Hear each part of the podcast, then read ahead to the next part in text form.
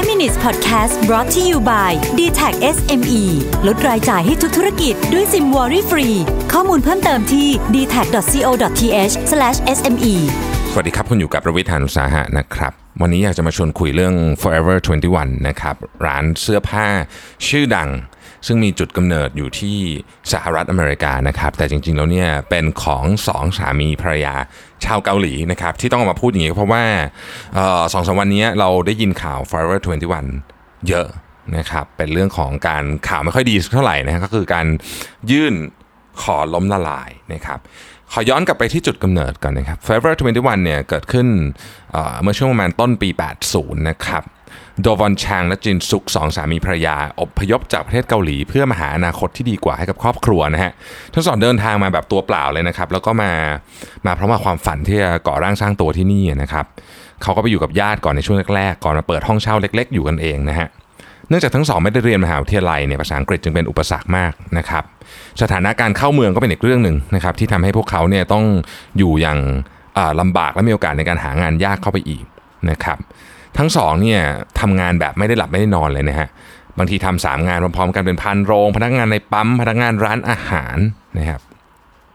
แต่ว่าก็ไม่ได้มีเงินอะไรเยอะแยะนะฮะก็แค่มีเงินมาเเลี้ยงดูครอบครัวจ่ายค่าเช่าไป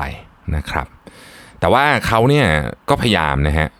เขาพยายามจะดูว่าเสื้อผ้าที่อเมริกาเนี่ยมันเป็นยังไงบ้างคือเขาเห็นสิ่งที่เขาทำงานกับนายจ้างของเขาที่เป็นบางทีเป็นร้าน ขายเสื้อผ้าเนี่ยเขาค้นพบว่าเสื้อผ้าที่อเมริกาเนี่ยแตกต่างจากเกาหลีมาก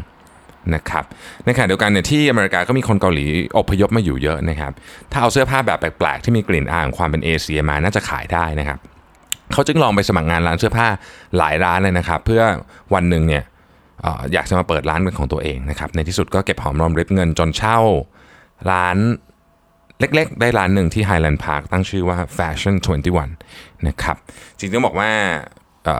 มิสเตอร์ชางเนี่ยนะครับผู้ก่อตั้งเนี่ยเคยให้สัมภาษณ์ไว้นะครับบอกว่าที่ตั้งชื่อเนี้ยก็พบว่าเอ่อคนแก่เนี่ยก็อยากจะเป็นเด็กเอ่ออายุ 21อีกครั้งหนึ่งนะครับ ส่วนเด็กๆเนี่ยก็อยากจะอายุ 21 ตลอดไปนะฮะก็เป็นคนที่มีวิสัยทัศน์มาก แต่ช่วงหลังๆเนี่ยธุรกิจมันเปลี่ยนเร็วนะครับ แล้วก็เกิดการคนเดินห้างน้อยลงต่างๆนานาเนี่ยล่าสุด Forever 21 นะครับก็ออกมาขอยื่นเรื่อง เพื่อที่จะ ทำเรื่องขอล้มละลายนะครับหรือที่เรียกว่า chapter 11 filing นั่นเองนะครับเพื่อปิดสาขา 178 สาขาในสหรัฐ และอาจจะปิดถึง 350 สาขาทั่วโลกนะครับ อันนี้ไม่รวมสาขาที่อยู่ในในห้างลักษณะช้อปปิ้งมอลล์นะครับ แล้วก็สาขาที่เป็น e-commerce อันนี้ยังคงโอเปเรตอยู่นะครับ e-commerce เนี่ยสร้างรายได้ให้ Forever 21 เนี่ยราวประมาณสัก 16%ของเซลล์จึงเป็นอะไรที่ค่อนข้างใหญ่พอสมควร นะครับต้องบอกว่า Forever 21เนี่ยในช่วงต้นศตวรรษที่ 21เนี่ยนะครับเคียงก็เคียงบ่าเคียงไหลมาเลยนะฮะกับซาร่ากับ H&M นะครับแล้วก็ตอบสนองความต้องการของวัยรุ่นอเมริกาได้อย่างดีมากนะครับวัยรุ่นอเมริกันในยุคนั้นเนี่ยเอ่อเปลี่ยนแบบเสื้อผ้ากันเร็วมากนะครับและ Forever 21 ก็มาตอบสนองตรงนี้ได้ดีมาก แต่ธุรกิจตอนหลังเนี่ยคนไปเดินห้างน้อยลงนะครับเปลี่ยนไปออนไลน์มากขึ้นคู่แข่งเยอะขึ้น แล้วก็ความซับซ้อนของ ของการ operate Forever 21นใน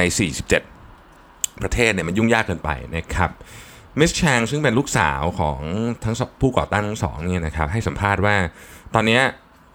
เราโอเปเรตงานที่ซับซ้อนมากเกินไปเป็นสิ่งที่เราไม่ถนัด เพราะฉะนั้นเราจะปรับโครงสร้างองค์กรใหม่นะครับ เพื่อที่จะตั้งใจทำในสิ่งที่เราถนัดจริงๆ นะครับก็คือการสร้างของสวยๆให้กับลูกค้า ตอนนี้มันมีเรื่องอื่นที่ซับซ้อนมากกว่านั้นเข้ามานะฮะทำให้เราเนี่ยไม่สามารถที่จะโอเปเรตต่อไปได้นะครับ ต้องยื่นเรื่องทำ chapter 11 ก่อนตอนนี้เพื่อปรับโครงสร้างบริษัทนะครับ เซลล์ของ Forever 21 เนี่ยลดลงอย่างมีนัยสำคัญนะครับในปี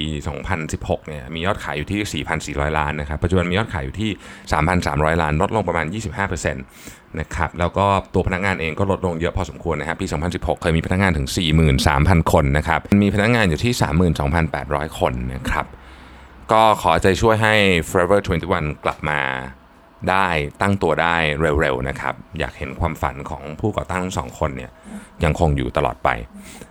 ขอบคุณที่ติดตาม 5 minutes ครับ สวัสดีครับ 5 minutes podcast presented by d t a c SME